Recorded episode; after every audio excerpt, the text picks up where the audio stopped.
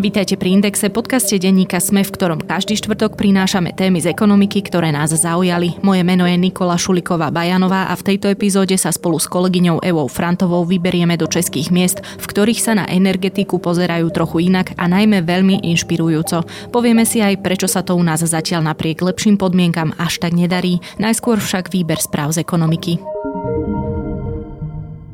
Slovensko a Maďarsko budú môcť pokračovať v nákupe ruskej ropy až do konca roka 2023 na základe existujúcich zmluv, povedal to v stredu pre agentúru Reuters zdroj z prostredia Európskej únie. Krajiny by tak podľa agentúry mohli využívať výnimky z ropného embarga navrhovaného Európskou komisiou. Tá v stredu navrhla zakázať dovoz ruskej ropy do 6 mesiacov a do konca roka ukončiť dovoz rafinovaných ropných produktov. Podľa Richarda Sulíka Slovensko embargo na dovoz ruskej ropy podporuje prechod na inú ako Rusko ropu Slovensko bude podľa neho stáť zhruba 160 miliónov eur.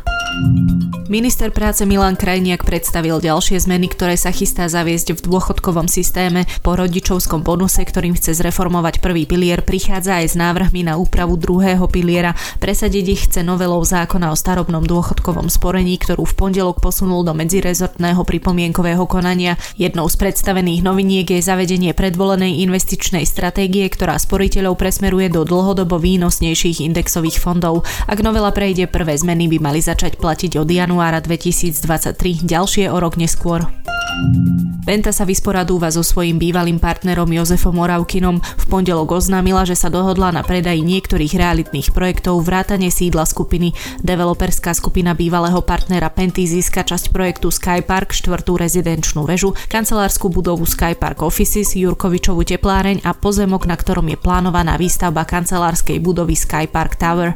Do Oravkinových rúk smerujú aj kancelárske projekty Digital Park 1 a 2, v ktorom Penta v súčasnosti sídli a tiež pozemky v blízkosti Národnej banky Slovenska pod názvom Starohorská. Penta odmietla zverejniť hodnotu celej transakcie, ktorá je súčasťou dohody o vysporiadaní vlastníckého podielu Jozefa Oravkina. Bánovský výrobca košiel a počas pandémie i dodávateľ rúšok pre štát skončil v konkurze. O problémoch spoločnosti Zornica Banko Fashion informoval magazín Index už v januári s tým, že má firma finančné problémy a hrozí jej, že príde o čas svojich nehnuteľností. Zamestnankyne nedostali od augusta minulého roka výplaty, situáciou sa zaoberajú inšpektorát práce i polícia. Americká centrálna banka sa snaží skrotiť infláciu a sprísňuje menovú politiku. Kľúčovú sadzbu zdvihla o 50 bazických bodov do pásma 0,75 až percento. Ide o prvé razantné zvýšenie za 22 rokov. Naša Zem je jediná modrá planéta v galaxii s modrými oceánmi a modrým nebom. Je to miesto, ktoré je našim domovom a ktoré potrebujeme chrániť. Tatrabanka preto už od svojho vzniku podporuje udržateľný rozvoj a prináša inovácie pre lepšiu budúcnosť nás všetkých. Pomáha znižovať environmentálne zaťaženie a posilňuje aktivity v oblasti zodpovedného prístupu.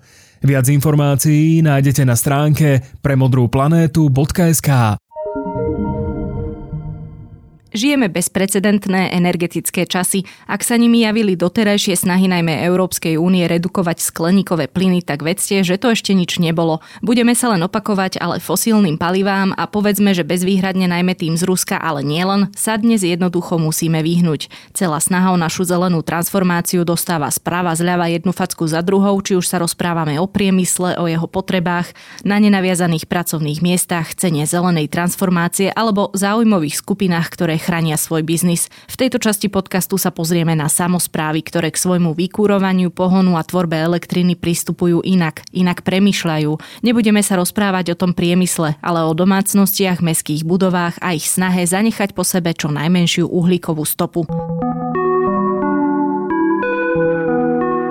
Dobre, Evi, v tomto podcaste sme to hovorili už niekoľkokrát. Na úvod to naozaj len v krátkosti zhranieme. V poslednom období sledujeme snahu, aby sa do 30 rokov Európska únia niekam posunula, ale najskôr prišla pandémia, potom ešte aj vojna na Ukrajine, takže si pripomeňme, ako Európska únia chcela pôvodne riešiť tento odklon od fosílnych palív. Pôvodne chcela byť do roku 2050 uhlíkovo neutrálna a toto vlastne aj ostáva. Chcela tým splniť svoje záväzky z Parížskej dohody a za týmto účelom vlastne v roku 2019 vznikla aj tzv. zelená dohoda. Bol to nejaký taký balík politických cieľov a iniciatív, ale neskôr sa zistilo, alebo Únia prišla na to, že ak nepríde s nejakými konkrétnymi riešeniami, ktoré predostrie jednotlivým členským štátom, tak tie, ten cieľ uhlíkovej neutrality nedosiahne. No a preto minulý rok rok, myslím, že to bolo okolo leta, vyšiel taký balík opatrení, ktorý sa volal Fit for 55 a ten už obsahoval nejaké také konkrétne reštrikcie, ktorými sa jednotlivé štáty majú riadiť. Tam si napríklad môžeme pripomenúť zákaz predaja aut so spalovacím motorom od polovice budúceho 10 ročia alebo koniec bezplatných emisných povoleniek v leteckej doprave, čo v praxi znamená, že budú oveľa drahšie lety alebo teda zavedenie uhlíkového cla a podobné veci, napríklad vznik klimatického fondu, ktorý má pomôcť najviac ohrozeným chudobou, aby preklenuli to obdobie transformácie a podobne teda. No ale ako si už spomenula, korona kríza a v súčasnosti teda aj vojna na Ukrajine celý tento proces veľmi urýchlila, pretože ceny energie idú od leta hore a v posledných mesiacoch je tento trend ešte viditeľnejší. Tesne pred vypuknutím toho konfliktu na Ukrajine, alebo teda vojny na Ukrajine bola cena plynu o 200% vyššia ako pred rokom vo februári a stále ide hore. Čiže Únia ako keby chce tento celý proces odpojenia sa od fosílnych palív urychliť. Treba si povedať aj to, že Európska únia dováža 90% svojej spotreby plynu a približne 45% z tohto dovozu zabezpečuje Rusko, pričom pre každý štát to platí nejako inak, niekde je to viac, niekde je to menej, napríklad pre Slovensko je to až 85% plynu a keď sa rozprávame o takej ťažkej rope, tak je to až 100%. No a toto je niečo, čo sme, ako som spomenula, už niekoľkokrát hovorili a my sa v dnešnej časti podcastu pozrieme vlastne na miesta, ktoré si všetko toto uvedomujú, žijú v, vo veľmi podobných podmienkach, ale to, čo my riešime v súčasnosti ako našu prioritu číslo 1, v čase, kedy to ešte nikto neriešil, alebo nie v takejto miere, sa obce, o ktorých sa budeme rozprávať, do toho pustili samé, pustili sa do iniciatívy odklonu od fosílnych palív a začali situáciu riešiť na vlastnú pesť. A nejde o extrémne bohaté obce v Dánsku, alebo Rakúsku sú aj tam, ale my sa ideme rozprávať o mestách blízko Slovenska, konkrétne v Českej republike. Zavítame do Českých Litomneříc, kde sme navštívili výskumné centrum geotermálnej energie a kde sme sa stretli s jeho manažérom Antonínom Týmom. Prostě v té době to byla taková jako doba, kdy končila taková ta první vlna, řeknu, transformace té energetiky mm-hmm. a e, z uhlí se přecházelo masivně na plyn Nicméně zase na druhou stranu docházelo vlastně ke zdražování toho plynu, takže lidi se začali jako vracet, no, pálili kde co, řekněme. Okay. A město v zásadě vidělo, že, že, že ty že, že ty křivky, co se, které se týkají prostě emisí, takže se vlastně začaly stagnovat a některé dokonce se začaly zvyšovat. Treba povedať, že mesto sa tejto energii venuje už dlhodobo. Prvý skúšobný hlbinný vrt spravili už v roku 2006. V súčasnosti s pomocou eurofondov realizujú projekt, vďaka ktorému by o pár rokov mali elektrinou a teplom z geotermálneho vrtu a zo solárnej elektrárne zásobovať celé mesto. Ale teda ich príbeh sa začal už pred 20 rokmi. To je to, čo som spomínala, že oni to začali riešiť v čase, kedy naozaj to takto veľmi koncepčne riešil málo kto. A teda pred tými 20 rokmi to bol čas, keď Česko prechádzalo prvou vlnou energetickej transformácie. Vtedy sa od uhlia chceli dostať k plynu, ktorý však tiež nebol lacný a ľudia napríklad v spomínaných litomnežiciach preto pálili kadečo. No a tie splodiny sa vo vzduchu hromadili, takže mesto si povedalo, že musí nájsť iné alternatívne cesty. Ešte poviem pre predstavu a aby bolo jasné, že prečo sa o litomnežiciach rozprávame, alebo teda skôr, že prečo tie litomnežice dopadli tak, ako dopadli, nachádzajú sa v Podkrušnohorí, čo je oblasť s potenciálom geotermálnej energie. No a to ukázali aj prieskumné vrty v čase, keď sa v okolí hľadalo uhlie a urán. Áno, a presne tieto prieskumné vrty a to, že sa vedelo, že v tejto oblasti je potenciál geotermálnej energie, viedli pár nadšencov zo samozprávy v roku 2006 k tomu, aby za pomoci prvej generácie eurofondov vyvrtali skúšobný vrt a ten potvrdil tzv. geotermickú energiu. A, a tu si treba povedať, že teda nejde o taký typ energie, ako my poznáme napríklad treba zo slovenských akvaparkov alebo taký typ energie, ktorý teplom zásobuje niektoré sídliská v Šali, Galante či Seredi. Nejde teda o čerpanie teplej vody z hĺbky zeme, čo je typické pre slovenský geotermál, ale ide vlastne o to, že v dvoch kilometroch, alebo teda v určitej hĺbke zeme je veľmi horúca hornina a tá v podstate stačí tomu mestu na to, aby keď do tejto horúcej horniny natlačili studenú vodu, tá sa ohreje a vlastne potom tú teplú horúcu vodu ňou, áno, ňou vykurujú. Čiže to sa volá geotermická energia a vlastne tento potenciál sa objavil v Litomiežiciach. Treba ale dodať, že teda aj keď mali pozitívne výsledky toho skúšobného vrtu, tak to neznamenalo, že mesto teraz môže zásobovať teplom všetky domácnosti, že je jednoducho dostane povolenia, má peniaze, pretože to nie je lacná záležitosť vrtať takýto hĺbkový vrt. Ten proces je oveľa zložitejší. To nám vlastne aj vysvetlil pán tým počas našej návštevy v centre. No, ale tam prostě než jsme k tomu došli, tak, tak jsme si prošli takovou anabází, že vás posílají, že jo, tady ty řeknou, máme prostředky na životní prostředí, ale na konci musíte říct, že uspoříte tolik emisí. Tak my jsme řekli, no to jako nemůžeme vám garantovat. Aha, tak to sorry, tak to běžte na ministerstvo průmyslu, protože jste energetický zdroj a potřebujete ještě nějaký aplikovaný výzkum a to tak jsme šli na MPO a tam řekli, no jo, ale tohle ještě je jako výzkum, to není aplikovaný výzkum, a tak my bychom vám dali na tuhle technologii, ale jako nedáme vám zase tolik. Takže s nějakou podporou třeba 60-70% to prostě nebylo realizovatelné.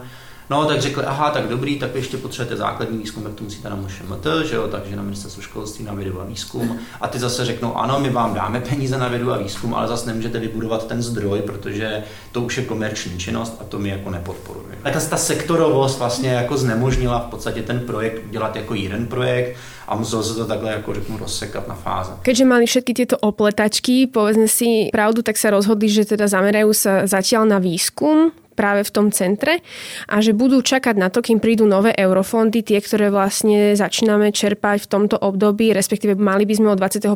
roku do 27.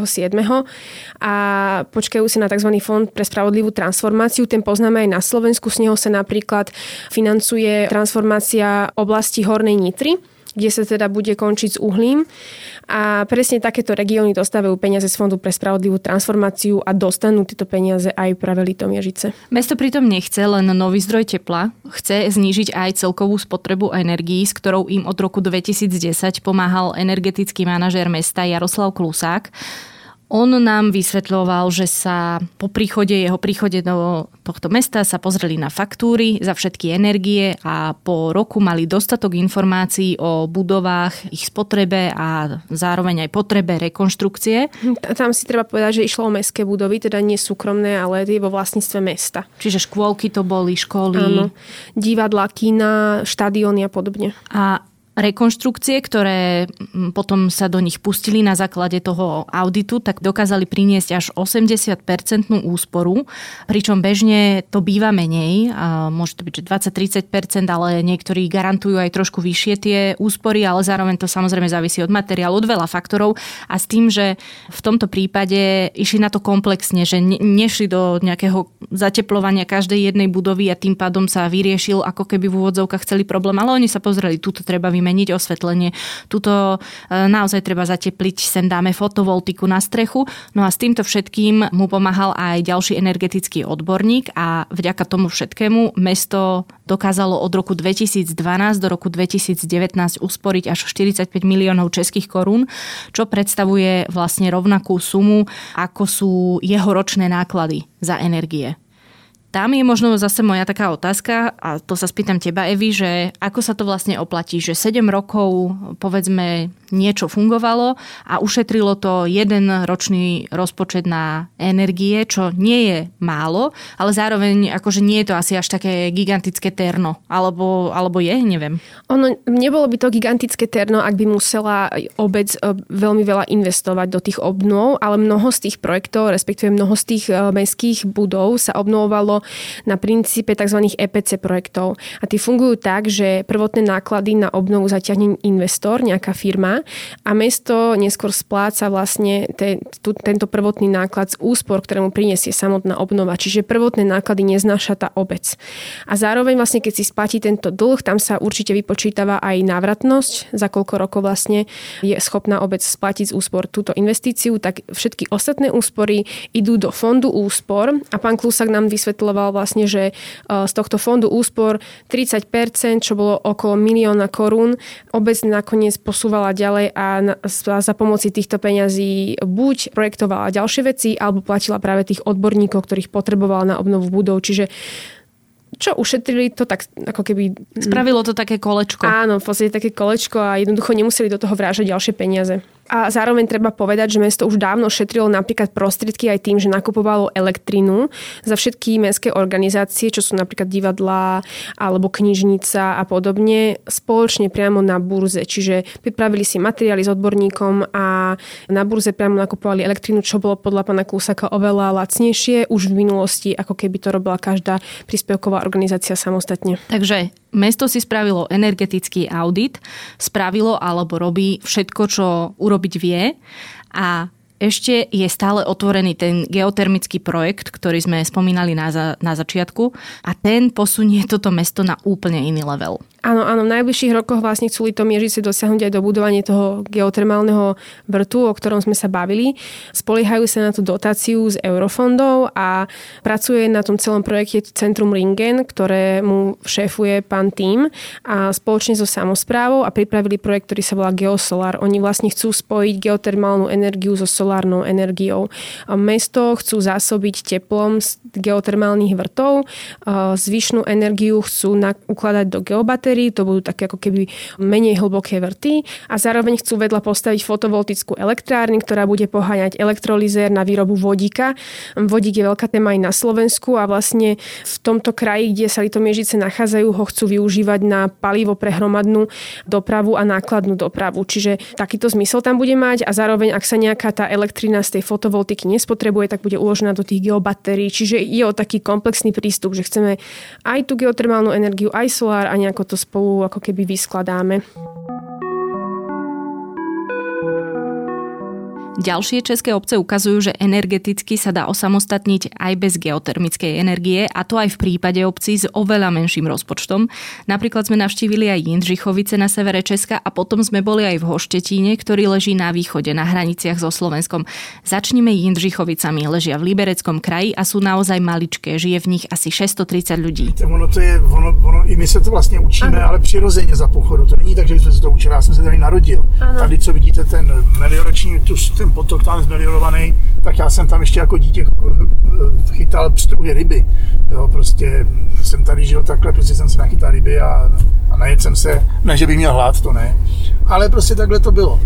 Jo, a teď zase dělám to, že když můžeme, tak jakýkoliv kousek tohohle toho potoku, který je zmelirovaný, tak ho prostě zase zbouráme a uděláme zase zpátky ten, ten, ktorý tady byl kdysi. Celý čas nás v tejto maličkej obci sprevádzali starosta Pavel Novotný.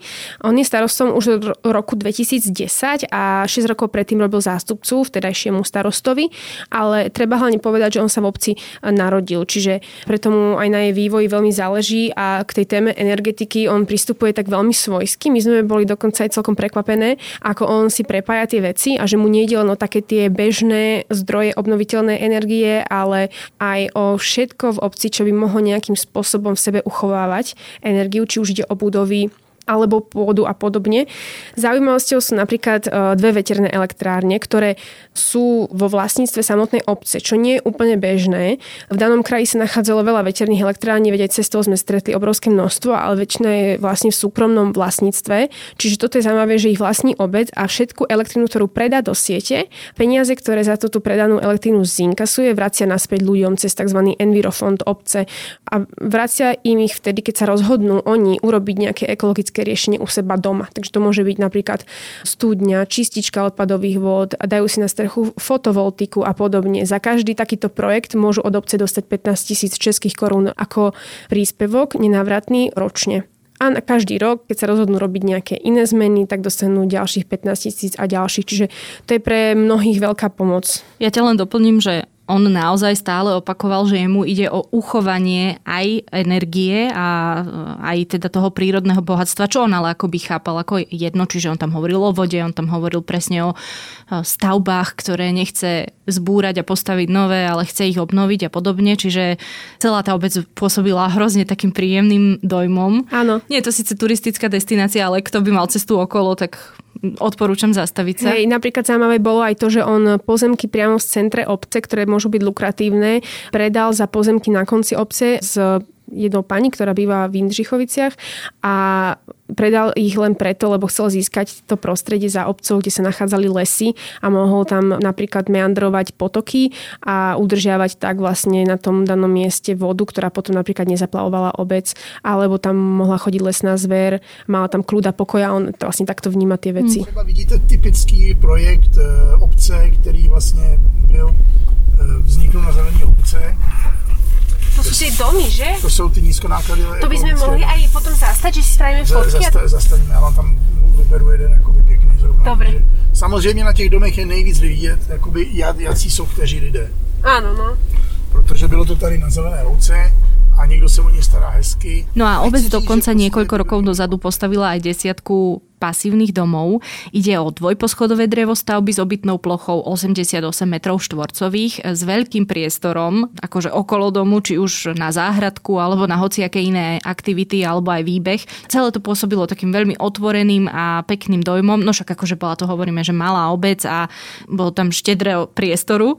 V každom prípade izolované sú, ak som to správne pochopila, stlačenou alebo zlisovanou slávou a drveným papierom. Čiže to on popísal písal, že je naozaj že vysoký stupeň izolácie aj zvukovej, aj tepelnej. No a majú trebárs ešte aj vlastné koreňové čističky vôd, ku ktorým sa dostaneme ešte v ďalšej obci. Potom majú tie studne, ktoré si spomínala, tepelné čerpadlá, zelené strechy a toto všetko, aby to len pekne neznelo, tak ono to má aj nejaké reálne výsledky. Ľudia napríklad na vodné ani stočné nemíňajú a potom starosta spomínal, že v dobe, keď tie domy postavili, čiže v roku 2009, on platil napríklad za vykurovanie ročne 70 tisíc korún českých, tak e, oni v tom čase ľudia v tých pasívnych domoch, ich kúrenie a elektrina spolu vyšla na polovicu tej sumy, ktorú platil starosta len za kúrenie. A našou poslednou zastávkou bol Hoštetín, taká maličká dedinka pri hraniciach so Slovenskom a energetike sa venuje už v podstate 15 rokov. Stretli sme sa tam s pánom Petrom Kuckom, zástupcom riaditeľky Ekologického inštitútu Veronika, ktorý teda sídli priamo v obci a tento pán nás zaviedol do obecnej teplárne na biomasu. Ona už vlastne od roku 2000 poskytuje teplo 85% celej tejto dediny, alebo teda domácnostiam v tejto dedine. A zaujímavé je aj to, že vlastne hneď hneď vedľa sme videli fotovoltaickú elektrárnu, teda solárnu elektráreň, z ktorej táto tepláreň čerpá elektrinu na svoj chod. Treba si ale povedať, že obec nikdy predtým nebola plinofikovaná. To znamená, že aj v 90. rokoch 20. storočia, keď sa v okolitých obciach začali stavať plynovody, tak práve Hoštetín tento plánovaný plynovod obchádzal, čiže oni ako keby mali aj veľmi výhodné podmienky na to, aby začali tú situáciu riešiť nejako po svojom dnes vlastne tak obyvateľia vykurujú za nízke ceny bez ohľadu na to, aké sú ceny plynu na trhu, pretože používajú na to len štiepku, ktorá pochádza od domácich producentov.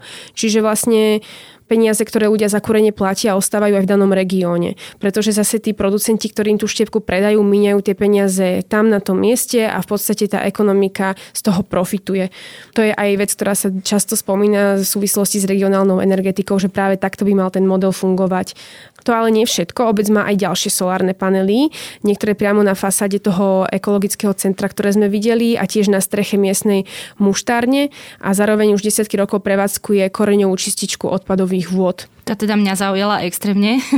Áno, tá, to veľmi vodu, zaujímavé. Áno, tú vodu tam čistia baktérie a ja som sa pýtala, že keby sa tam vylialo, ja neviem, strašne veľa kuchynského oleja alebo nejaká chémia, že oni sa dokážu obnoviť. Áno, áno, to vyzeralo úplne ako také Po, jazierko? Áno, jazierko. Močiar. Močiar, hej, s takými ľudomilnými rastlinami a tá voda nebola ani vidno. Vidieť. Hm. Zajímavé ešte je aj to, že aj táto obec, podobne ako Indřichovice, vnímala tú energetiku tak po svojom. My sme dokonca k tej čističke prechádzali cez takú môj starý otec to volá, že škôlka, stromčeková škôlka áno, áno. a oni tam sadia rôzne druhy jablk, ktoré už napríklad sa možno ani tak často nevyskytujú v danom regióne, ale oni ich chcú zachovať, tak si ich tam pestujú a potom z toho vyrábajú ten muž, čiže zachovávajú energetiku v tom danom regióne aj takýmto spôsobom.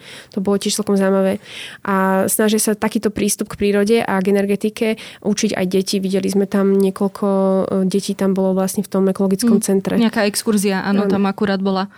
No a povedali sme si toho o tej energetike a o energie a spôsoboch, ako nahradiť fosílne paliva alternatívnymi zdrojmi.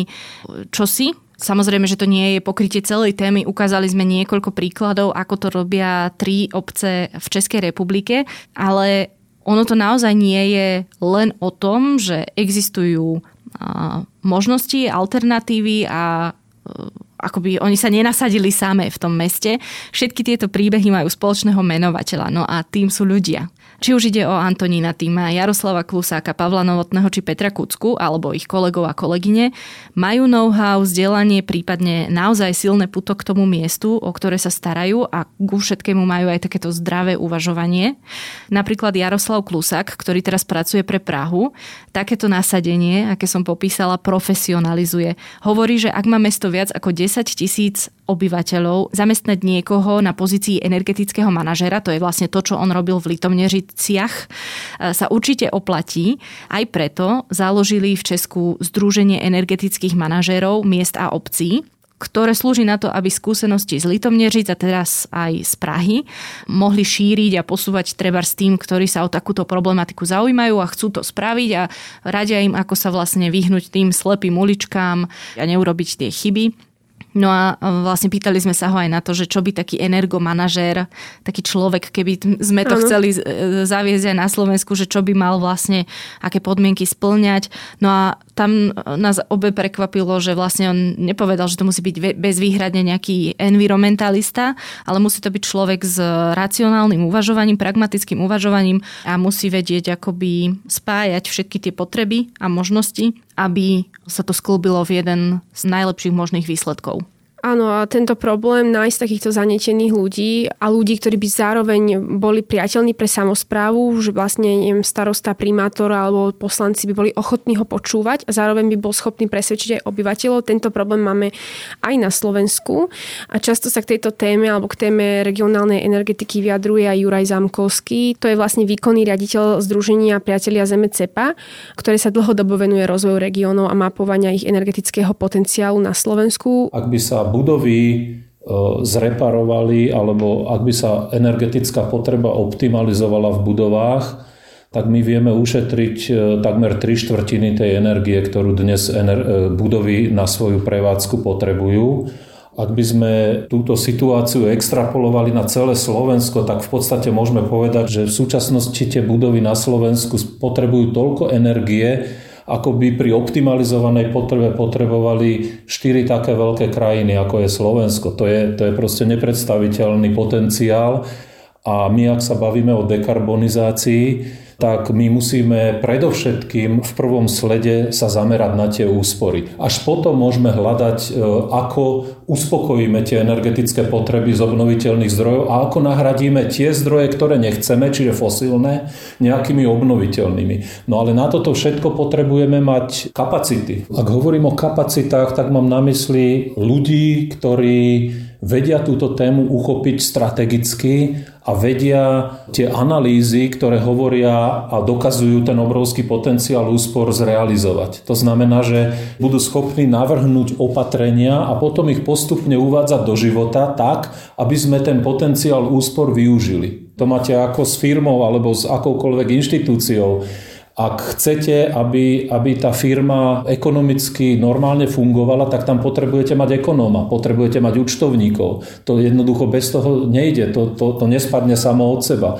Takisto, keď chcete dekarbonizovať región, tak musíte mať ľudí, ktorí budú schopní dekarbonizovať ten región. Ale veci by sa mali v najbližších rokoch začať meniť, to znamená, že asi aj svíta na lepšie časy aj u nás, že nebudú to len jednotlivci, ktorí sa snažia niečo urobiť, ale práve nová generácia eurofondov má zafinancovať výstavbu regionálnych centier udržateľnej energetiky, kde by mali byť takíto odborníci združení a schopní pomôcť tým starostom a primátorom zvládnuť dekarbonizáciu a celkovo tú komunálnu energetiku riešiť nejakým iným spôsobom.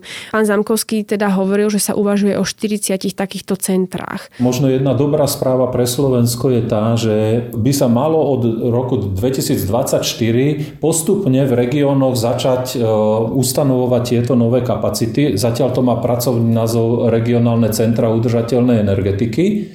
Každý región by mal byť vybavený takýmito kapacitami. Tie kapacity v súčasnosti vôbec neexistujú. V podstate ten doterajší vývoj v energetike bol živelný a preto my sme vlastne prešlapovali na mieste, čo sa týka dekarbonizácie. Čiže teraz tá dobrá správa je, že, že tie kapacity sa idú vytvoriť a každý región, to znamená celé Slovensko plošne by takýchto ľudí malo mať a ten proces by mal byť naozaj koordinovaný a plánovaný. Treba ale teda povedať, že to je otázka niekoľkých rokov. Čiže ak niekto chce od nás teraz nejaké riešenia alebo hovorí, že musíme vlastne už teraz začať niečo robiť, tak my sme veľmi pozadu. Mal... Napríklad oproti týmto trom českým mestám, obciam, ktoré áno, sme spomínali. Áno, nehovoriac o nejakých naozaj regiónoch v Rakúsku alebo Dánsku, ktoré už naozaj riešia tú energetiku na regionálnej úrovni regióny, čiže sú poprepájené medzi regiónmi. Nejde o nejaké maličké obce alebo mesta, ale o celé regióny. A my sme teda dosť pozadu, mali sme začať už dobre dávno, ale je super, že sa začína aspoň teraz a ak naozaj teda získajú tie peniaze a začnú sa stavať tie regionálne centrá, čo by sa malo udiať od roku 2024 v niekoľkých vlnách, tak e, je pravda, že možno o 10 rokov budeme naozaj niekde inde v tej e, sfére e, regionálnej energetiky. Čo je inak ale naozaj dosť ďaleko, keď sa, ako sme spomínali, ocitáme alebo teda nachádzame v časoch, kedy to potrebujeme riešiť akutne, čo je ano. naozaj na škodu. A ešte jedna taká akoby prekážka, ktorá mi pri tom napadá a ktorú sme spomínali, alebo sme sa na to pýtali aj pána Klusaka, je, že vlastne v súčasnosti je drvivá väčšina miest s niekým dohodnutá na dodávkach energií. Máme jednoducho uzatvorené zmluvy s veľkými energetickými spoločnosťami, stále počúvame, ako tie malé krachujú jedna za druhou.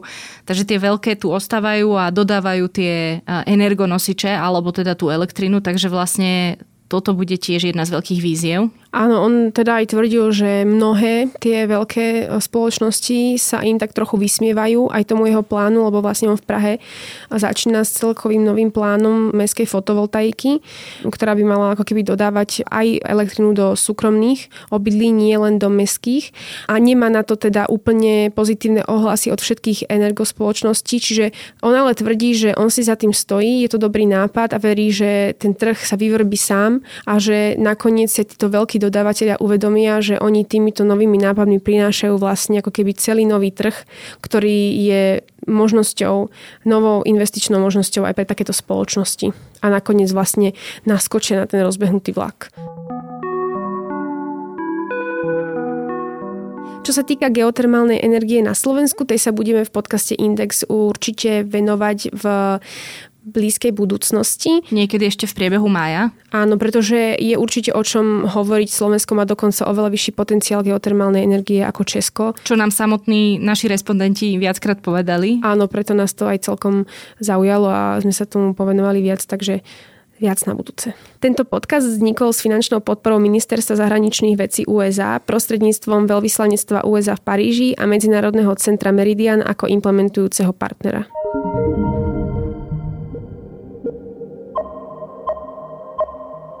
To je pre tentokrát všetko. Počúvali ste Index, ekonomický podcast denníka SME, ktorý vychádza každý štvrtok. Moje meno je Nikola Šuliková Bajanová a ak sa mi chcete ozvať, spraviť tak môžete na nikola.bajanová.sme.sk. Nezabudnite, že podcast môžete aj vo svojich podcastových aplikáciách ohodnotiť. Ak to počúva cez Spotify, môže hlasovať aj v ankete, ktorú pridávam ku každej epizóde. Ďakujeme, že nás počúvate. Naša Zem je jediná modrá planéta v galaxii s modrými oceánmi a modrým nebom. Je to miesto, ktoré je našim domovom a ktoré potrebujeme chrániť. Tatrabanka preto už od svojho vzniku podporuje udržateľný rozvoj a prináša inovácie pre lepšiu budúcnosť nás všetkých. Pomáha znižovať environmentálne zaťaženie a posilňuje aktivity v oblasti zodpovedného prístupu. Viac informácií nájdete na stránke premodrúplanétu.sk.